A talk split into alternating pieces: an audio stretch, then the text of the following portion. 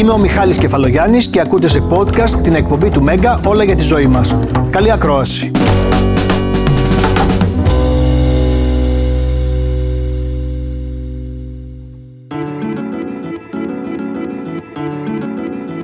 Το πιο συχνό παράπονο των ανθρώπων γύρω με τα τελευταία χρόνια είναι ότι δυσκολεύονται να κάνουν μια σχέση της προκοπής. Το ερώτημα είναι ποια είναι η σχέση της προκοπής; Και αν αυτή η σχέση είναι τόσο δύσκολη τελικά όσο νομίζουμε; Ποια ποιοτικά χαρακτηριστικά λοιπόν θα πρέπει να έχει μια σχέση για να αντέξει το χρόνο, θα δούμε σήμερα.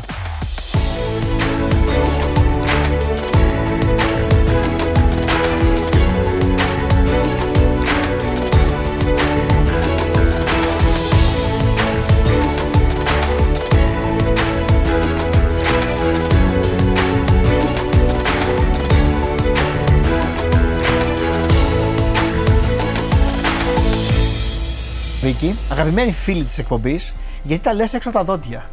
Έτσι τα λέω. Έτσι τα λες και πρέπει να σου πω ότι είσαι εδώ γιατί έχεις εκφράσει δημόσια τη δυσκολία που αισθάνεσαι, και δεν είναι κακό αυτό να το λέμε δυσκολία, γιατί αυτό είναι, να κάνεις μια ουσιαστική σχέση. Το έχεις πει πολλές φορές. Αλλιώς δεν θα με καλούσατε, ε. Θα σε καλούσαμε ούτως ή άλλως, αλλά επειδή το θέμα μας είναι οι ουσιαστικές σχέσεις, να δούμε τελικά τι φταίει.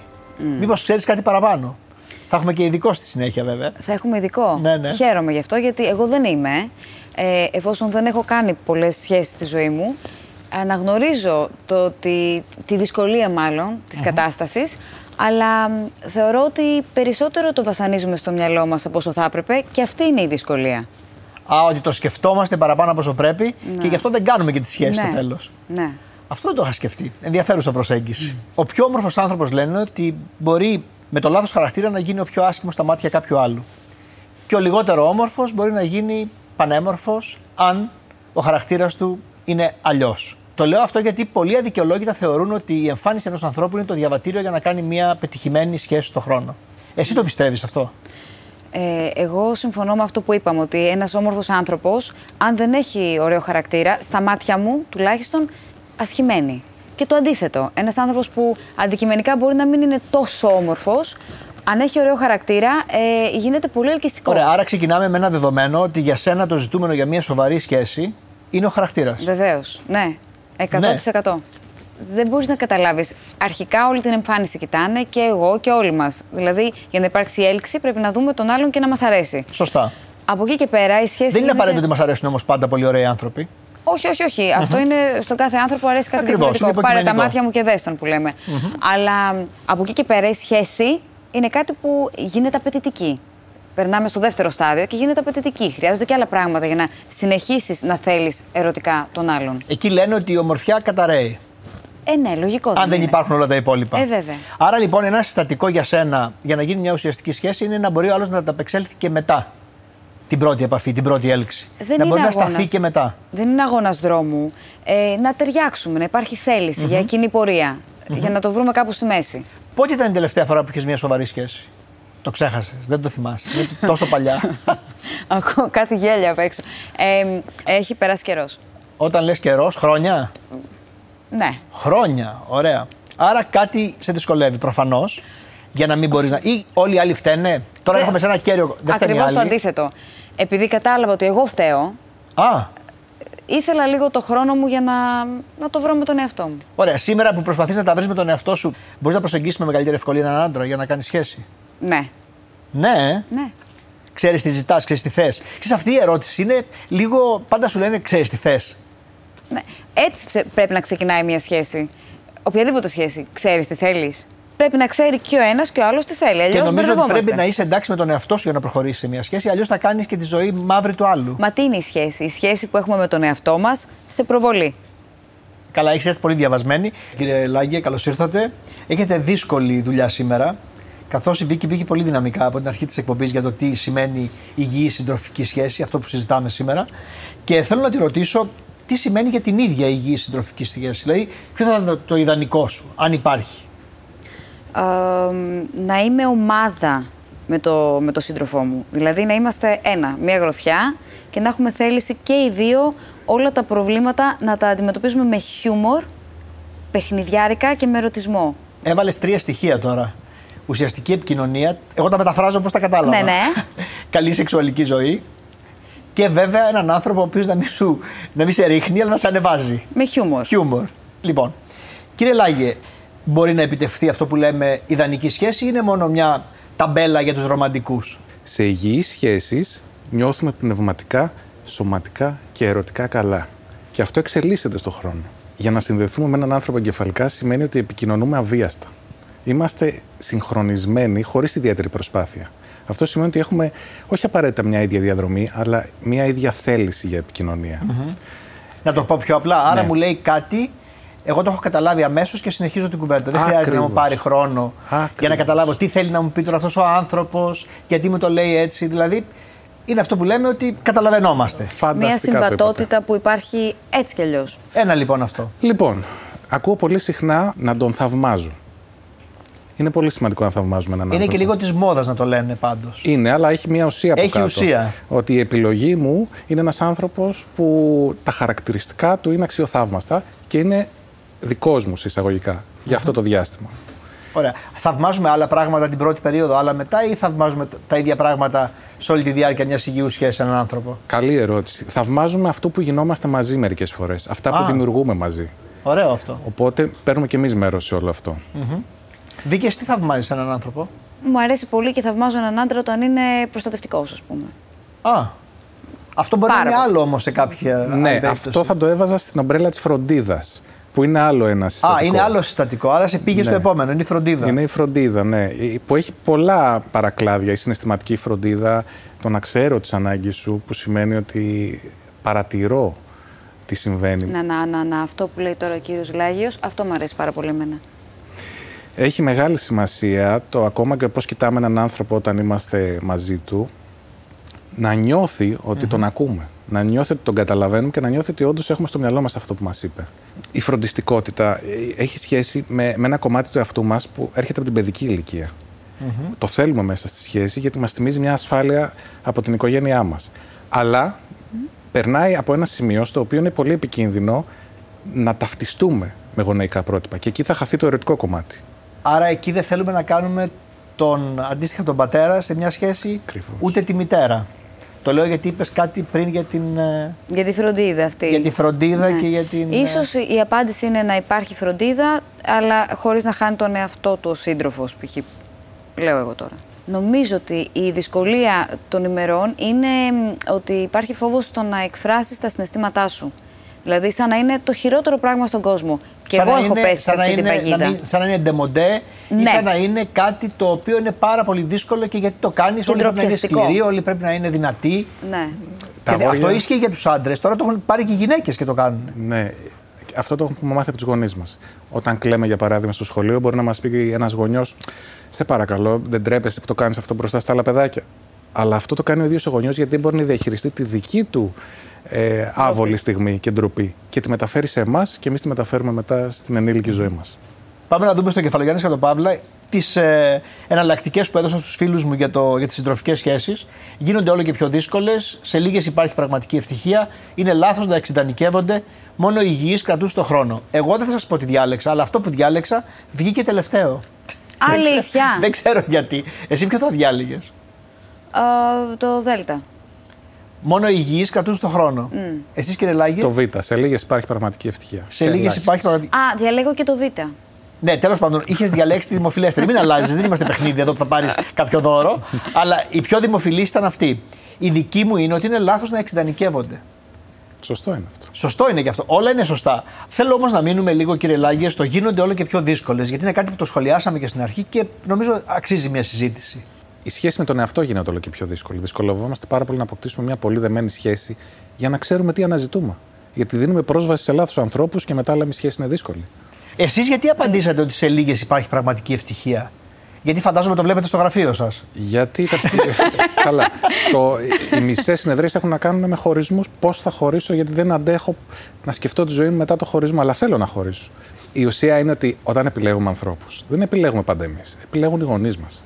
Επιλέγει η κοινωνία. Επιλέγουν τα tics που βάζουμε εμείς, τι πιστεύουμε ότι έχει μια σχέση μέσα.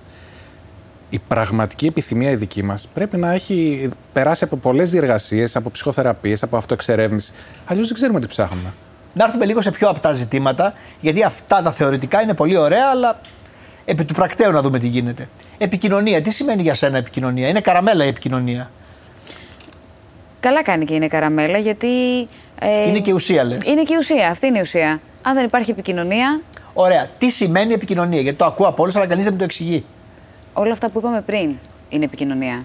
Το να θέλει ο άλλος να σε γνωρίσει, να προσπαθεί να σε μάθει, να υπάρχει θέληση για κοινή πορεία.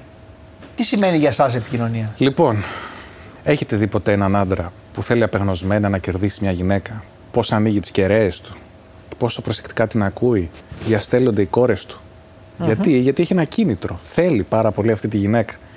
Εκεί μπορεί να επικοινωνήσεις. Αν τυχόν θέλουμε, θα βρούμε τον τρόπο της επικοινωνίας. Το πρόβλημα ξεκινάει όταν δεν έχουμε κίνητρο. Σε σχέσεις που περνάνε τα χρόνια, δεν έχουμε ερωτική διάθεση. Τα έχουμε δει όλα, είμαστε σε μια ρουτίνα, σε μια συνήθεια. Δεν κοιτάμε καν τον άλλον. Την είπε τη λέξη κλειδί. Θέλω να επικοινωνήσω.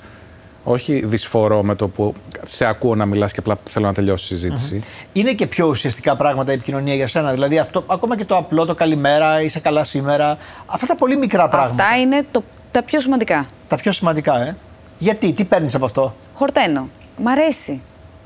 Μ' Ναι. αρέσει. Ωραία.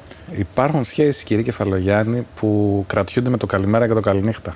Ε, υπάρχει πολύ μεγάλη ανάγκη αυτή του είδους στην επικοινωνία. Ε, Ναι, πρέπει να υπάρχει και ένα μεσημεριανό και ένα απογευματινό, έτσι. Να μην υπάρχει και το μόνο ένα πώς καλημέρα και είναι το η μέρα σου, καληνύχτα. πώς θα είναι η Σωστό. μέρα σου, Πολύ βέβαια. καλή παρατήρηση. Σωστή. Πρέπει να παρατηρήσω κι εγώ. Και ναι, είναι όλη μέρα η επικοινωνία. Εγώ είχα ακούσει κάτι σε ένα σεμινάριο που είχα παρακολουθήσει τέλος πάντων, θα το πω τώρα κι εγώ, αφού κάνουμε μια ανοιχτή συζήτηση. Και είχαν πει ότι η επικοινωνία σημαίνει ο τρόπος που συμπεριφέρομαι, δρώ και μιλώ στο σύντροφό μου ή στη σύντροφό μου 24 ώρες το 24ωρο. Αυτό είναι η επικοινωνία. Αν μπορώ να προσθέσω κάτι σε Ναι. αυτό. Ξέρετε, οι λέξεις είναι μόνο ένα πολύ μικρό κομμάτι της επικοινωνίας. Συνήθως έχει παραγλωσσικά και εξωγλωσσικά, εξωγλωσσικά στοιχεία. Ε, τώρα θέλω παράδειγμα. Δηλαδή, τι κάνω εγώ, κουνάω τα χέρια μου. Έχω ένα τόνο φωνής, έχω μια ένταση, έχω μια ματιά συγκεκριμένη. Όλα αυτά τα στοιχεία μαζί μπορούν να σας δώσουν μια πληροφορία άλλη εκτός από τις λέξεις. Πώς αισθάνομαι. Εάν καταλάβω πώς αισθάνεται ο συνομιλητής μου, θα έχω μια άλλη διάθεση. Μου ακούγεσαι θυμωμένη. Έχω διάθεση λοιπόν να δούμε γιατί είσαι θυμωμένη. Άσε τα, το γιατί. Δεν θέλω να, να νιώσω ότι υπερασπίζομαι τον εαυτό μου κατηγορώντας σε. Θέλω να, να σε καταλάβω, να σε κατανοήσω. Είναι άλλη διάθεση αυτή, τελείως επικοινωνίας. Βέβαια, με αυτό τον τόνο φωνής και την τόση έτσι, ε, μ, λογική που μιλάς, μπορεί ο άλλος να, να παρεξηγηθεί περισσότερο. Αν του πεις ότι μου ακούγεσαι θυμωμένη. Έλα να το συζητήσουμε. Να σου το πω εγώ, Βίκη, Την αλλιώς. ώρα που είναι έτσι άλλοι. Να σου το πω αλλιώς, εγώ ανθρώπινα. Ναι. Ρε Βίκη, μου ακούγεσαι θυμωμένη, είσαι καλά. Ναι, πολύ καλύτερα. Αγοράζω. Υπάρχει και πολύ καλύτερα. Έρχομαι και σε παίρνω αγκαλιά κατευθείαν. Αυτό μου αρέσει. και, και Εντάξει, δημιουργώ λοιπόν. άλλα τέτοια. Εντάξει, το τερματίσατε τώρα. Αλλά να σου πω κάτι. Αυτό είναι η επικοινωνία όμως. Και το λέω γιατί όταν δεν καταλαβαίνεις το συνέστημα, ε, ξεκινάς μια κουβέντα και η μία λέξη φέρνει την άλλη και φτάνεις στο ακρι... Μπορεί να φτάσεις και στον καυγά και να μην καταλάβει πώς ξεκίνησε. Δεν θυμούνται. Εσύ καυγαδίζεις; Ε, προσπαθώ, όταν με ενδιαφέρει η σχεση όσο με ενδιαφέρει η σχέση, να μην πω κάτι που θα πληγώσει τον άλλο πραγματικά. Θα καυγαδίσω, θα ναι, ναι, ναι, ναι, αλλά δεν θα πω κάτι που ουσιαστικά θα σε. που ξέρω ότι σε στενοχωρεί. Θα εκφράσει τα συναισθήματά σου, ωστόσο. Ναι. Λοιπόν, θα, θα πνιγώ αν δεν τα εκφράσω στον καυγά. Γιατί συνήθως επιλέγουμε τον εύκολο δρόμο της επίκρισης, της κριτικής, για να βγούμε από τη δύσκολη θέση όταν δεν εκφράζουμε τα συναισθήματά μας. Και το κάνουν πιο πολλοί άντρες αυτό. Λυπάμαι που το λέω, αλλά συμβαίνει. Να βρούμε ένα, ένα λόγο να τσακωθούμε λίγο έτσι προσποιητά. Αχ, μην μου το κάνετε αυτό. Μαζί σας δεν μπορώ να τσακωθώ. Εντάξει, πρέπει να βρείτε ένα λόγο όμω να τσακωθείτε τώρα. δεν ξέρω. Έχεις κάνει κάτι στο παρελθόν που. Γνωρίζεστε. Έχουμε καταρχάς. συζητήσει να μην συζητάμε για το παρελθόν. Νούμερο ένα. Πότε το συμφωνήσαμε νούμερο ένας αυτό; κανόνα, νούμερο ένα κανόνας είναι να μην μιλάμε για το παρελθόν. Εδώ και τώρα σε αυτό το θέμα Αυτό το είναι- σήμερα. Με συγχωρείτε, αλλά αυτό είναι δικός σου κανόνας και όχι δικός μου. Δεν συμφωνήσαμε ποτέ κάτι τέτοιο, γιατί εμένα μου αρέσει πάρα πολύ να μιλάω για το παρελθόν, γιατί αυτό καθορίζει και το μέλλον. Προφανώς δεν ταιριάζουμε. Θα ήθελα να μιλήσουμε σε δεύτερο χρόνο, να δούμε αν ίσως. Εσύ τώρα συμπεριφέρθηκες όπως θα συμπεριφερόταν ένας άντρας και. Ναι, τι έκανα. Ναι, τι Έβαλα το έκανες; χωρισμό στη μέση κατευθείαν. Για να το Έβαλες πω, στη μέση ναι. το Την χωρισμό. απείλησα έμεσα. Ακριβώς. Κατευθείαν. Δεν, δεν προλάβαμε. Manipulation. Ναι, χειριστικότητα που το είχατε πει και πολύ ωραία σε μια άλλη εκπομπή. Πώς εγώ με το χωρισμό, που ο χωρισμός για μια γυναίκα είναι μια μεγάλη αποτυχία και για τον άντρα. Αλλά την απειλεί Δεν πιο λειτουργεί. εύκολα ο άντρας πιο άμεσα με τον ναι, χωρισμό. Είναι το μπορεί να πρώτο μπλοφάρει όριο, ας πούμε. βέβαια, μπορεί να μπλοφάρει. Ναι. Αλλά είναι, είναι ένα σκληρό μέτρο. Και μόνο που το είπε τώρα αυτό, εμένα μου χτύπησε. Δηλαδή ήθελα να του πω ότι έλα, έλα, να, το ξανα, να τα ξαναπούμε, να το βρούμε. Μην με Ωραία. πιέζεις τώρα. Ο εγωισμός των γυναικών, Βίκυ, πού προ- πώς προκύπτει μέσα στην επικοινωνία; Θυμάμαι μία φράση που μου έλεγε μία κυρία κάποτε ότι όπου ο εγωισμός είναι χωρισμός. Σωστό. Πάντα το έχω στο μυαλό μου αυτό και σκέφτομαι μην είσαι εγωίστρια, εσύ θα χάσεις, γιατί μπορεί να αξίζει ο άνθρωπος. Οπότε ο εγωισμός ε, κάπως το, το βάζω στη ζυγαριά εγώ με την αξιοπρέπεια. Προσπαθώ να είμαι αξιοπρεπής χωρίς να έχω υπερβολικό εγωισμό που θα με κάνει να χαλάσω μια σχέση που δεν έχει ακόμα δοκιμαστεί. Ο ειδικός Θα συμφωνήσω και εγώ. Θα συμφωνήσω και εγώ για μια τι φορά. Επιτέλους. Αλλά Ήρθε με τα νερά μου. Αλλά θέλω να, να προσέχουμε αν προστατεύουμε και υπερασπιζόμαστε όντως την ακαιρεότητά μας. Να μην αφήνουμε πράγματα να πέσουν κάτω για να μην δημιουργηθεί ένας τσακωμός. Βλέπω πάρα πολλές παραχωρήσεις στα ζευγάρια, τις οποίες μετά, όταν πάνε και κλιμακώνονται ή χωρίζουν, λένε Δεν έπρεπε να ανεχτώ τόσα πολλά. Και εγώ που έκανα αυτό και εγώ που έκανα το άλλο. Έχει δίκιο. Οπότε κατευθείαν θα προτιμούσα να εκφραστείς, να λυθεί εκείνη τη στιγμή και αν δεν μπορείς να κάνεις πίσω, μην κάνεις πίσω. Να το λύσουμε ή να χωρίσουμε για να, να δούμε ποιος άλλος άνθρωπος θα μας κάνει πιο ευτυχισμένους. Δεν χρειάζεται. Υπάρχουν και άλλοι άνθρωποι εκεί έξω. Μα είναι πολύ σκληρό να χωρίζεις με τον κύριο Λάγιο, παραδείγματος χάρη. Εγώ τώρα το σκεφτόμουν ότι αν χωρίζαμε θα με διέλυε. Θα μου το έλεγε έτσι απλά ότι κοίταξε να δεις, έχουμε κάποιο θέμα, χωρίζουμε, δεν ταιριάζουμε, ρε παιδί μου, τελείωσε. Πώς, θες να έτσι το πούνε- απλά και θες να το ήρεμα. πούνε και- Το να πονέσει λίγο. Δεν κουνήθηκε φρύδι. Ναι, γιατί το να πονέσει ο, ο άλλος δυστυχώς είναι χαρά μας στη σημερινή Δυστυχώς κοινωνία. είναι όμως. Και να προχωρήσω πρώτος στη ζωή μου είναι ακόμα μεγαλύτερη χαρά και να μην βρεις πρώτη εσύ Είμαστε έναν άλλο πάρα πολύ σύντροφο. κακοί άνθρωποι. Τελείως λάθος όλο. Ναι. Καλά. Ε, εδώ ήρθαμε σήμερα για να πούμε πώς θα διατηρήσουμε την ιδανική σχέση. και εσείς έχετε πει πώς θα καταστρέψουμε και αυτές που πάνε λίγο καλά. Δηλαδή, πάρτε το αλλιώς.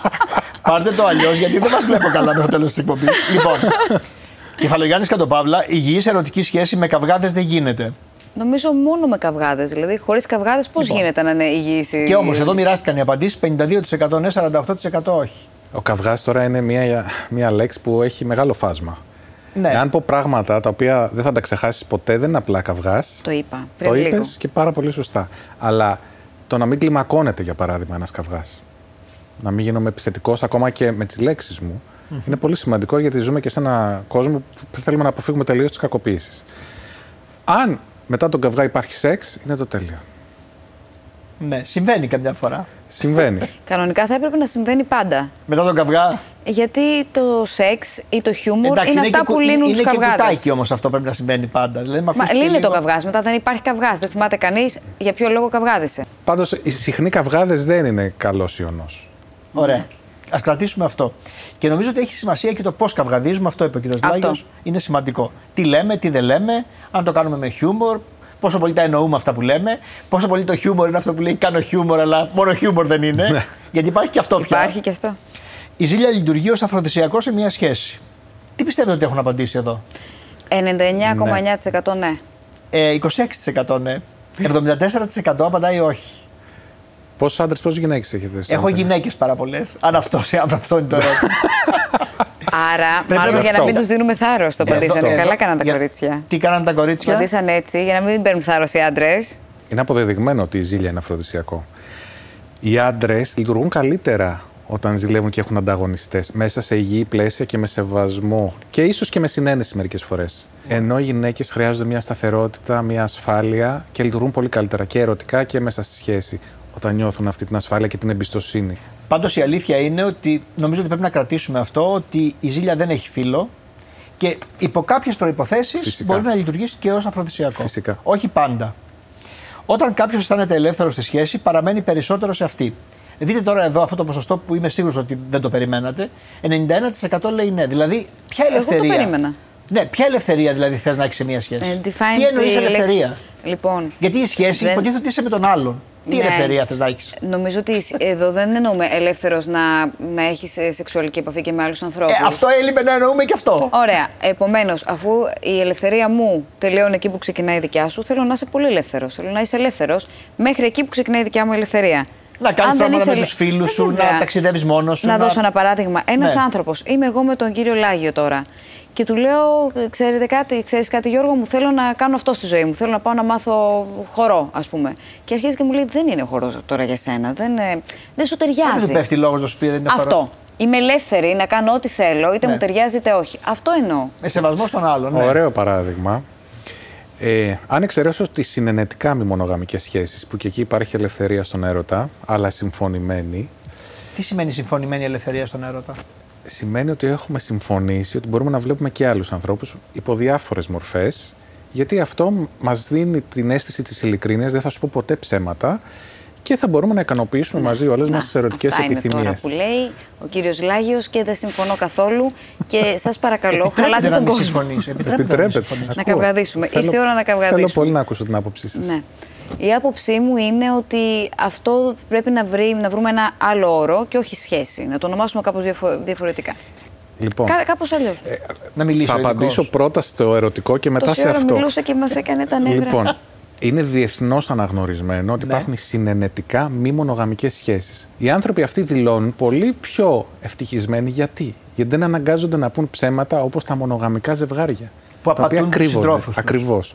Ή κρύβουν τις επιθυμίες τους και τις καλύπτουν με άλλους τρόπους. Εκεί δεν υπάρχει αυτό. Μπορώ να μοιραστώ μαζί σου ό,τι θέλω. Και μπορείς να μου πεις, Όχι, δεν θα το κάνουμε ή ναι, θα το δούμε.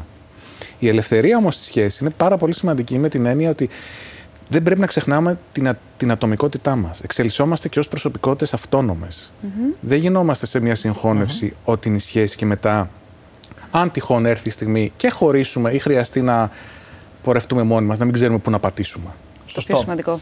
Όσο διαρκεί ο έρωτας, σχετική ερώτηση, τόσο καλύτερη είναι η σχέση. Ε, νομίζω ότι ισχύει αυτό. Δηλαδή, Εγώ- θα, δεν θα λες να είσαι με έναν τύπο που γουστάρεις ερωτευμένη για 10 χρόνια, για μια ζωή; Αυτό είναι το ιδανικό. Το ιδανικό. Θέλω να κάνω μια ερώτηση στον κύριο Λάγιο, γιατί πάντα λέω και, και οι φίλες μου λένε ότι τι είναι αυτά που λες, είσαι τρελή, ότι στην πορεία εγώ ερωτεύομαι όλο και περισσότερο τον σύντροφό μου. Όταν έχουμε περισσότερα κοινά βιώματα, περισσότερες εμπειρίες μαζί, τον ερωτεύομαι περισσότερο. Τον ερωτεύεσαι ή αρχίζεις να τον αγαπάς περισσότερο; Όχι. Τον Τον, ερωτεύεσαι. ερωτεύομαι περισσότερο. Τον Έχει θέλω... σημασία η λέξη, γι' αυτό ναι, το λέω. Ναι, ναι. Λοιπόν, 76% απαντάει ναι, 24% απαντάει όχι. Και θέλω, κύριε Λάγκη, εδώ να ρωτήσω το εξής. Αν μπορεί ένα ζευγάρι να μείνει ερωτευμένο για μια ζωή, ή είναι ουτοπία; Μπορεί. Μπορεί. Ε, Να και ένα αισιόδοξο πράγμα που άκουσα σήμερα. Μα αυτό είπα και εγώ, ότι τον Ναι. ερωτεύεσαι όλο και περισσότερο. Συμφωνώ με αυτό που είπε η Βίκη, ότι όντως υπάρχουν τρόποι που δένεται το ζευγάρι συναισθηματικά τόσο πολύ και υπάρχει ελευθερία και μέσα στο ζευγάρι, όχι απαραίτητα ερωτική, και μπορούν αυτοί οι άνθρωποι και παραμένουν ερωτευμένοι. Αλλά συνεργάζονται και δουλεύουν για τη σχέση, δεν επαναπαύονται. Βέβαια, ο έρωτας, να ξέρετε, πρέπει να έχει αμοιβαιότητα και ανταποδοτικότητα. Γιατί συνήθως εκεί χαλάει το γλυκό. Στην ισορροπία. Στην ισορροπία εκεί. Πάντα ο ένας θέλει να έχει το πάνω χέρι. Ακριβώς. Εάν αύριο το πρωί έρθει ο μεγαλύτερος έρωτας που μπορείτε να φανταστείτε, ο τέλειος έρωτας. Ναι. Αλλά θα ξέρετε ότι σε έξι μήνες θα χωρίσετε. Θα τον ζούσατε, ναι ή όχι; Προφανώς θα τον ζούσα. Μπράβο. Μου έχει Τέλεια. κάνει και εμένα αυτή την ερώτηση. Εσύ τι απάντησες; Ναι. Εντάξει. Είμαστε τουλάχιστον σε κοινό δρόμο. Αν γίνεις πρώτα φίλος και μετά σύντροφος, είναι πιθανότερο η σχέση να πάει καλύτερα. Λοιπόν, αυτή την ερώτηση όσοι μας βλέπουν και με γνωρίζουν θα νομίζουν ότι την έγραψα εγώ. Γιατί είναι αυτό που λέω πάντα, ότι θέλω πρώτα να γίνουμε φίλοι και μετά να δούμε αν μπορούμε να είμαστε σύντροφοι. Ανάποδα λίγο αυτό. Όλοι αυτό μου λένε. Γιατί είσαι ανάποδη; Κάβουρα με λένε. Να μην είμαι ανάποδη. Αλλά Λοιπόν, στο δικό μου μυαλό αυτή είναι η σωστή Να δώσω σειρά. τα ποσοστά γιατί και εδώ λίγο μπερδευτήκανε. Λένε ναι, 65% που για μένα είναι μεγάλο ποσοστό. Να, αυτό. το ορίστε. Ορίστε, συμφωνεί ο κόσμος μαζί μου. Καλά. Και υπάρχει και ένα 4 στους 10 που διαφωνούν όμως. Θα αλλάξουν γνώμη. Θα αλλάξουν γνώμη. Ωραία. Πρόσφατη μελέτη αυτό το επιβεβαιώνει, την- ξέρετε και που αναφέρομαι. Ο- Και λέει ότι τα ζευγάρια που προπήρχαν φίλοι είχαν καλύτερη σχέση στην πορεία. Ισχύει, γιατί επέλεξαν. Δικαιώνεται η Βίκη Κάβουρα. Βεβαίως, δηλαδή. συμφωνώ. Γιατί επέλεξαν ένα σύντροφο με άλλα κριτήρια και όχι με, την, ε, με μια σεξουαλική χημεία που μπορεί να έρθει στην αρχή χωρίς να γνωρίζουν τον άνθρωπο, τα Α, ποιοτικά χαρακτηριστικά του. Είπε και τη αν, λέξη. μπράβο, και αν μετά μπορούν να συνεχίσουν. Ο χρόνος για εσά, και είναι ερώτηση και για τους δυο σας, δείχνει ότι μια σχέση είναι καλή; Δηλαδή, αν κάποιοι άνθρωποι μείνουν πολλά χρόνια μαζί. Αυτό ήταν μια καλή σχέση. κατά τη Μπορώ γνώμη να σας; απαντήσω πρώτος; Ναι. Λοιπόν, έχω κάνει μια έρευνα πάνω σε αυτό. Α, Και η μακροχρόνια σχέση γενικά είναι ένα κοινωνικό κατασκεύασμα το οποίο σου, σου δείχνει ότι στην κοινωνία είσαι όριμος άνθρωπος γιατί είσαι μακροχρόνια σχέση. Ο χρόνος όμως δεν έχει καμία σχέση με την ποιότητα. Γιατί η ποιότητα και το βάθος της σχέσης μπορεί να βρίσκεται μέσα σε τρεις μήνες και άλλοι που είναι χρόνια μαζί να μην έχουν γνωριστεί καν καλά. Είναι απίστευτο αυτό, αλλά. Η συναισθηματική επένδυση δηλαδή δεν έχει σχέση με το χρόνο. Με την πρόθεση του ανθρώπου να σε γνωρίσει καλά. έχει σχέση όμως με το σεξ; Μπορεί να υπάρξει σχέση χωρίς σεξ; Ή χωρίς καλό σεξ; Υπάρχει, το έχω ακούσει ότι υπάρχει, αλλά, Αλλά δεν μπορώ το να ξέρω, καταλάβω λέει. πώς υπάρχει. Αλλά δεν δεν το μπορώ ξέρω, να το λέει. καταλάβω πώς υπάρχει. Εκτός αν είσαι πολλά χρόνια και έχεις φτάσει σε μια ηλικία πολύ μεγάλη, ας πούμε, και έχεις αποφασίσει ότι από εδώ και πέρα είμαστε απλά σύντροφοι. Αλλά δεν, δεν ξέρω. Ε, τι έχετε να πείτε πάνω σε αυτό; Λοιπόν, Να το- και κάτι που την Σχέση πρόκανε. χωρίς σεξ. Της φαίνεται αδιανόητο. Έχω ακούσει ένα χρόνο ε, δεν έχουμε κάνει σεξ με τον σύντροφό μου. δεν υπάρχει κανόνας για το πόσο συχνά κάνουμε σεξ, αλλά πρέπει να υπάρχει μια συμβατότητα. Το σεξ είναι υγεία και ξεκλειδώνει απίστευτα πράγματα στη ζωή μας. Εάν σε μια σχέση δεν υπάρχει σεξ, δεν υπάρχει μετά και φροντίδα. Εάν δεν σε θέλω ερωτικά, δεν θα σε κοιτάω ε, όπως σε κοίταγα. Δεν θα σου μιλάω. Θα έρχομαι στην κουζίνα, θα κάνω τη δουλειά μου και θα φεύγω. Αν σε θέλω ερωτικά, το χάδι μου, το, η ματιά μου, η ερώτησή μου πώς ήταν η μέρα σου θα είναι εκεί. Έχουμε νομίζω μία ανθοδέσμη για την ε, Βίκη. Και πάρα πολύ μεγάλη και πάρα πολύ ωραία. Αν κάποιος Βίκη σου έστελνε μία ανθοδέσμη. Που δεν ξέρεις από ποιον είναι. Ευχαριστώ, είναι πιο μεγάλη από μένα. Όπως Εν τω τώρα, ας μεταξύ, πούμε, που δεν ξέραμε, ξέρω. ξέραμε και, λες και ξέραμε και τα ρούχα, ήξερε αυτός που την έστειλε. Απίστευτο. Απίστευτο. Ωραία, να ρωτήσω. Ναι. Και σου έστελνε αυτή την ανθοδέσμη χωρίς να λέει μέσα Τέλεια. τίποτα. Να λέει απλώς ότι θέλει να σε γνωρίσει. Η καλή μέρα από το πρωί φαίνεται. Ή θα ήταν αρκετό αυτό; Ε... Τι έγινε, παιδιά; Μου έχει τύχει πολλές Ναι. φορές και μία φορά έπιασε κιόλας. Δηλαδή, Έπιασε. Ελπίζω να πιάσει και τώρα. Δεν ξέρω ποιος να έχει Δεν, στείλει την δεν, δεν ανθοδέσμη. ξέρω ούτε εγώ, οπότε. Υπάρχει μια κάρτα πάντως. Ναι. Θα δω μετά. Κύριε Λάγε, να το σοβαρέψουμε λίγο. Βεβαίως. Η καλή μέρα από το πρωί φαίνεται; Όχι. Όχι, δεν φαίνεται. Έχω δει περιστατικά που όλα γίνονται αβίαστα από την πρώτη στιγμή και μετά χαλάει. Και έχω δει περιστατικά που κάτι δεν κουμπώνει και μετά το βρίσκουν. Αλλά αυτό πρέπει να αναγνωρίσει καλά τον άλλο. Αν έρθεις πεινασμένος, βέβαια, συναισθηματικά, δεν ακούς και δεν βλέπεις τίποτα. Γιατί τα σημάδια είναι εκεί συνήθως. Mm. Εθελοτυφλό, τα παρατηρώ, προσαρμόζομαι αναλόγως όταν έρθει η δυσκολία. Λοιπόν, τώρα είπε κάτι πολύ σημαντικό. Υπάρχουν πολλοί άνθρωποι στις μέρες μας που επειδή δεν μπορούν να κάνουν σχέσει πολύ εύκολα, πάνε και πέφτουν με τα μούτρα. Θα το πω εγώ πολύ λαϊκά. Αυτό που είπατε εσείς ότι πάνε συναισθηματικά πεινασμένοι, διψάνε για συνέστημα. Εκεί δεν βλέπεις το λάθος, θα το κάνει ο άλλος, θα κάνει 10 λάθη, εσύ θα νομίζει ότι τα κάνει όλα τέλεια. Πάρα πολύ σωστό. Γενικά οι άνθρωποι, όλοι έχουμε ανάγκες και φόβους και βρίσκεται κάποιος που μπορεί να αισθανθούμε ότι θα μας τους καλύψει. Τελικά μας κάνει χειρότερα. Γι' αυτό και έχουμε δουλειά οι ψυχοθεραπευτές. Ευχαριστούμε αυτούς τους ανθρώπους. ναι, εντάξει, τους ευχαριστείτε, αλλά εγώ θα ήθελα να είναι λιγότερο. Εγώ πάντως, κύριε Λάγε, θα ήθελα να είναι λιγότεροι αυτοί οι άνθρωποι. Και εγώ θα Και ήθελα. όλοι ευχόμαστε να είναι λιγότεροι Εννοείται. και να κάνουν δουλειά με τον εαυτό τους και όταν δεν είναι έτοιμοι οι ίδιοι να μην προσπαθούν να μπουν σε μια ιδανική σχέση όπως νομίζουν. Αυτοί οι άνθρωποι Πολύ που πέφτουν με τα μούτρα όμως στην πορεία τρώνε τόσο χαστούκια που φοβούνται να εκφράσουν συνέστημα στο τέλος και γίνονται ακριβώς το αντίθετο. Και έτσι. Ναι, γιατί δεν είναι πουλώνουν. Κλείνονται μετά σαν τον κάμβουρα. και Έτσι. μετά δεν μπορούν να σχετιστούν. Ναι. Ελπίζουμε η Βίκη να άνοιξε λίγο τα, τις δαγκάνες του Κάτι κάμβουρα. πιάνουν έτσι θα κάνεις τώρα τα σήματα και τέτοια, ναι, κάτι γίνεται. Κύριε Λάγια, σας ευχαριστώ πάρα πολύ. Είναι ένα σας θέμα ευχαριστώ. ανεξάντλητο. Εγώ δεσμεύομαι ότι θα κάνουμε και μια εκπομπή για το σύγχρονο τρόπο επικοινωνίας που είναι ο υπολογιστής, το τηλέφωνο και όλα αυτά. Α, Γιατί εκεί εκεί, γίνεται. υπάρχει τεράστιο θέμα. Εκεί είναι. Δεν εξαντλείται σε μια εκπομπή. Όχι, σίγουρα όχι. Σίγουρα όχι. Ε, Βίκη, σε ευχαριστώ πολύ. Θα μείνεις μαζί μας όμως. Θα μείνω. Γιατί θα δούμε μαζί ένα θέμα για τις παθήσεις των ματιών. Πολύ ενδιαφέρον. Και μετά θα μιλήσουμε για την ελεύθερη μέρα στη διατροφή ή τη δίαιτα. Φαντάζομαι ότι οι δικές σου μέρες δεν υπάρχουν ελεύθερες μέρες όπως σε βλέπω, αλλά δεν πειράζει. Εγώ Θα σας ελπίζω. εκπλήξω. Θα με εκπλήξεις. Για να δούμε. Λοιπόν,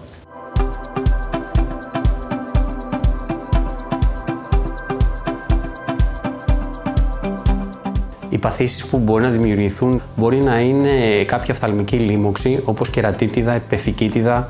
Επίσης μπορεί να δημιουργηθεί κάποιος τραυματισμός με τα πινέλα, κάποια αλλεργία, κάποιος ερεθισμός στο μάτι όπως και ξηροφθαλμία.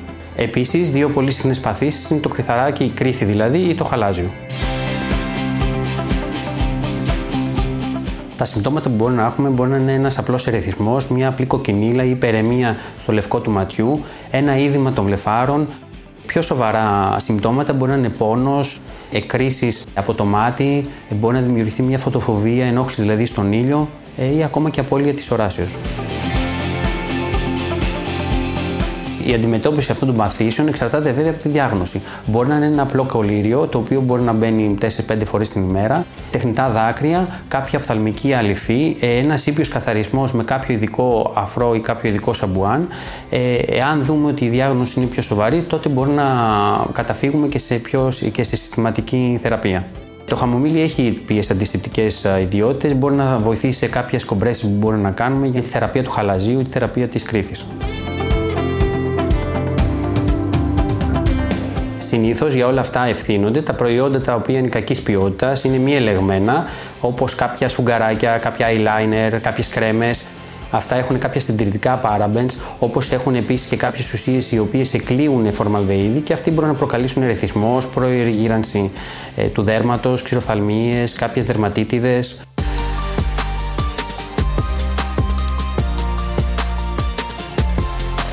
Θέλει προσοχή στην αποθήκευση και στη συντήρηση αυτών των εργαλείων, που τα κουμπάμε, οπουδήποτε να είναι καθαρές οι επιφάνειες, να έχουμε καθαρίσει πιο μπροστά τα χέρια μας, να είναι καθαρό το πρόσωπό μας και δεν πρέπει να τα μοιραζόμαστε ή να τα δανείζουμε τα προϊόντα αυτά. Καλό θα ήταν βέβαια επίσης πάντοτε να κλείνουμε τις συσκευασίες έτσι ώστε να μην συσσωρεύονται μικρόβια. Όπως επίσης και δεν πρέπει να τα κουμπάμε από πάνω. Ε, πρέπει γενικά να είναι καθαρά και να τα απολυμμένουμε. Μετά από κάθε χρήση των προϊόντων αυτών θα πρέπει να τα καθαρίζουμε, θα πρέπει να τα απολυμμένουμε ακόμα και με καθαρό ενόπνευμα. Ο καθαρισμός μπορεί να γίνει με ένα σαπούνι ή με κάποιο ειδικό προϊόν το οποίο μπορεί να το βρούμε στο φαρμακείο. Φυσικά, για να αποφύγουμε τέτοιου είδους προβλήματα και οφθαλμικές παθήσεις, θα πρέπει να κάνουμε ένα σωστό ντεμακιγιάζ κάθε βράδυ. Μεγάλη προσοχή λοιπόν στο μακιγιάζ, τι μπορεί να πάθει κάποιος στα μάτια από αυτές τις ιστορίες και από την ε, ελεύθερη σχέση που σε σόκαρε, ότι μπορεί να έχουμε και μια ελεύθερη σχέση οι άνθρωποι, ε, Βίκη, πάμε στην ελεύθερη μέρα. αλλά στην ελεύθερη μέρα στη διατροφή. Υπέροχα. Τι είναι υπέροχα; Μ' αρέσει. Έχεις πάντα μια ελεύθερη μέρα ή. Γιατί δεν μου φαίνεσαι να έχεις πολλές ελεύθερες μέρες; Ναι, δεν έχω πολλές, έχω μία. Τις υπόλοιπες δεν θες να ζήσεις μαζί μου. για πες, δηλαδή, τι τρως, τίποτα λέει. όχι, όχι, όχι. Ε, είμαι αυστηρή γιατί δεν τρώω, ας πούμε, πώς να το πω τώρα. Δεν θα φάω έξω κάτι που θα έχει και λίγο σάλτσα. Θα φάω πιο στεγνά. Όχι, όχι όμως ότι δεν θα φάω ποσότητα. Απλά προσέχω πάρα πολύ να μην τρώω εξεργασμένα πράγματα. Ναι, θα φας δηλαδή λαχανικά, σαλάτες, σαλάτες κάνα κρέας, κάνα ψάρι. σκοτόπουλο, όλα αυτά. Τι τρως σε μια ελεύθερη μέρα; μπορεί να φάω τυράκι, μακαρόνια με τυρί, ε, μπορεί να φάω. Στην ελεύθερη μέρα είναι τα μακαρόνια με τυρί. Ναι. Που οι άλλοι άνθρωποι τα τρώνε κάθε μέρα, ίσως ναι. κάποιοι. Ναι, πάμε παρακάτω. Παξιμάδι με τυρί πάλι και σαλάτα. Εντάξει, λοιπόν, μας κοροϊδεύει. Δεν είναι ελεύθερη μέρα αυτό. Αλλά στο τέλο. ναι, θα φας και ένα γλυκό. Οπωσδήποτε. Πάλι καλά. Γιατί είχα αρχίσει να ανησυχώ αν είναι αυτή η ελεύθερη μέρα. Πώς είναι η φυλακισμένη μέρα. Ε, κύριε Θανασιάδη, είναι αλήθεια ότι εσείς βάζετε πάντα στους ανθρώπους που κάνουν ένα πρόγραμμα διατροφής, ή όχι πάντα, πολλοί το συνάδελφοι το κάνουν αυτή την ελεύθερη μέρα. Τι σημαίνει ελεύθερη μέρα; Η ελεύθερη μέρα θα μπει αν το άτομο πραγματικά την έχει ανάγκη, αν σε παλιά του προσπάθεια απώλεια βάρους, απώλειας βάρους έχει πετύχει αυτό, δηλαδή κάποιος μπορεί να έχει κάνει μια προσπάθεια απώλειας βάρους με ελεύθερη μέρα και να έχει πετύχει ή και όχι. Και φυσικά αν βρίσκεται σε μια φάση απώλειας βάρους ή συντήρησης. Και παίζει πολύ ρόλο και το άτομο πόσο εγκρατής είναι. Ε, γι' αυτό εγώ αυτό που θα πω είναι ότι αν ένα άτομο ας πούμε, δεν είναι πολύ εγκρατή, μπορεί να ξεκινήσει με ένα ποσοστό. Δηλαδή να προσπαθεί να πετύχει ας πούμε, 70% καλές διατροφικές συνήθειες η εβδομάδα, μετά να το πάει στο 80, μετά στο 90. Άρα, ένας άνθρωπος που γυμνάζεται και προσπαθεί να χάσει ας πούμε, βάρος, δεν δικαιούται μια ελεύθερη μέρα, ένα ελεύθερο γεύμα, έστω; Εγώ πάντα λέω: Όποιος είναι δραστήριος δικαιούται περισσότερα. Δικαιούται περισσότερα, όποιος γυμνάζεται. Ε, να μιλήσουμε για έναν άνθρωπο που έχει λίγο παραπάνω κιλά, που προσπαθεί να τα χάσει. Τι σημαίνει για αυτόν ελεύθερη μέρα; Ελεύθερο γεύμα. Ελεύθερο γεύμα. Ναι. Άρα όχι όλη τη μέρα. Ε, να μας πει, ποιο θα, πείτε μας 10 πιάτα που μπορεί να είναι ελεύθερα γεύματα. Αρχικά να, να φάει αυτό που πραγματικά του λείπει ε, και θα του έλεγα να μείνει στη γεύση και όχι στην ποσότητα. Ναι, να δηλαδή να φάει, την ανάγκη του. Να φάει τα μακαρόνια με κοιμά που είπε εδώ Σε μια φυσιολογική μερίδα. Το ερώτημα είναι, υπάρχει κίνδυνος σε αυτές τις ελεύθερες μέρες να ξεφύγει μετά, δηλαδή να ξυπνήσει και την επόμενη μέρα και να πει Α κάνω και μια δεύτερη. Ή ναι. να κάνει ένα υπερφαγικό επεισόδιο το βράδυ. Να ναι. πει ότι από τη στιγμή που μου δόθηκε η δυνατότητα να φάω ένα γλυκό, θα ξυπνήσω και το βράδυ και θα φάω άλλο ένα. Ισχύει, υπάρχει αυτός ο κίνδυνος. Γι' αυτό το ελεύθερο γεύμα πρέπει να είναι προγραμματισμένο, οργανωμένο και να γίνεται συζήτηση με τον διατροφολόγο πρώτα. Να το συμφωνούν δηλαδή. Και φυσικά να συμβαίνει όταν έχει γίνει μια σωστή εβδομάδα. Όχι απλά επειδή έχουμε ένα ελεύθερο γεύμα π.χ. την Κυριακή και δεν κάνουμε μια καλή εβδομάδα, το κάνουμε. Ναι, αυτό είναι το είναι πιο πολύ σημαντικό. σημαντικό. Αυτό είναι το Ναι. Να είναι οργα- οργανωμένο με λίγα λόγια. Εσύ γιατί λες ότι είναι το πιο σημαντικό; Γιατί ε, έχω ακούσει ανθρώπους που λένε ότι ε, εντάξει, μωρέ, θα κάνω ελεύθερη μέρα και σήμερα. Δεν υπάρχει αυτό. Υπάρχει μία ελεύθερη μέρα και είναι ένα γεύμα και εκεί η γνώμη μου είναι ότι τρως όσο, όσο αντέχεις για να μην έχεις μετά μέσα στην εβδομάδα άλλα επεισόδια. Να θέλεις να φας καλό γλυκό. Μπορεί να φέρει δυσφορία αυτό απλά, άμα φάει κάποιος πάρα πολύ ενώ δεν έχει Ναι. αρχίσει να τρώει πολύ. Αλλά οκ. Ισχύει. Αλλά σε κρατάει όλη την την εβδομάδα μετά. Ναι, στο μυαλό. Ελεύθερες μέρες υπάρχουν τώρα που πλησιάζουν τα Χριστούγεννα. Που ο κίνδυνος να γίνουν πολλές ελεύθερες μέρες; Θέλοντας και εμείς. Τα Χριστούγεννα γενικά η περίοδος των Χριστουγέννων είναι η πιο δύσκολη του έτους. Καλέσματα, γιορτές, τραπέζια. Δουλειά είναι θέλει, δουλειά χαμός. θέλει. Να πάμε για να πηγαίνουμε το, μετά. θε- το θέμα ξέρεις ποιο είναι. Ότι αν έχεις πολλά καλέσματα, δεν μπορείς να λες κάθε φορά: Εγώ θα φάω, είμαι στο πρόγραμμά μου, θα φάω υγιεινά. Ισχύει. Η περίοδος των Χριστουγέννων είναι μια περίοδος συντήρησης. Εγώ αυτό λέω γενικά στους διατόμενους μου. Τώρα, εσένα να σε καλέσουν, ας πούμε, μέσα στη εβδομάδα μία-δύο φορές. Και η ελεύθερη μέρα σου είναι το Σάββατο και σε καλέσουν Τρίτη και Πέμπτη. Τι θα κάνεις στο σπίτι που θα πας; Ε, πηγαίνω. Ε, προφανώς πας. Ναι, και ε, αισθάνομαι ότι είναι σχεδόν bullying αυτό που μου κάνουν σε όλη μου τη ζωή. Ότι έλα μωρέ, φάει pop, φάει λίγο και από αυτό, φάει και λίγο από αυτό. Δεν σέβονται, ας πούμε, ότι εγώ είμαι καλά με τον εαυτό μου έτσι όπως είμαι. Δηλαδή, εμένα μου αρέσει ο τρόπος ζωής μου, μου αρέσει πολύ. Επίσης, αν φάω κάτι βαρύ, μετά από τόσα χρόνια που κάνω διατροφή, με ενοχλεί, με πειράζει, με πονάει η κοιλιά μου, δεν είμαι καλά.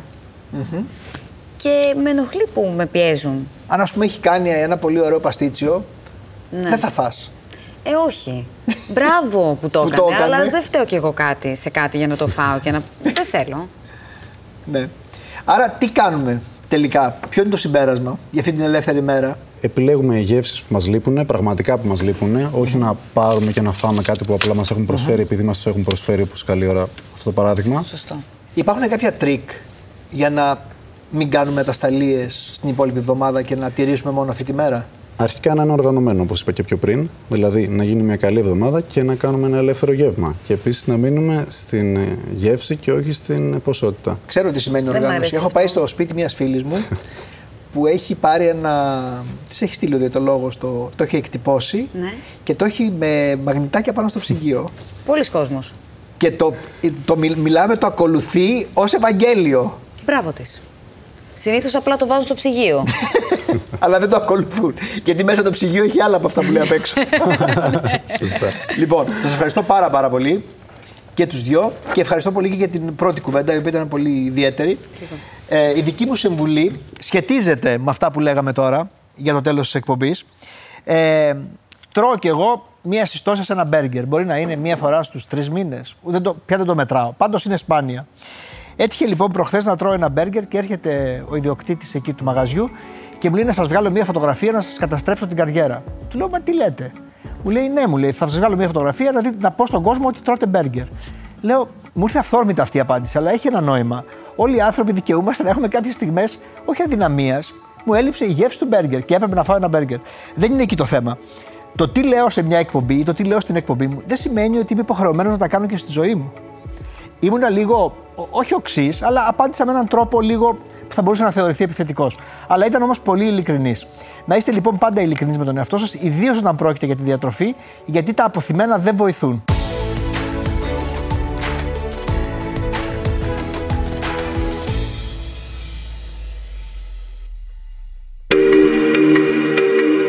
Alter Ego Media. Podcast.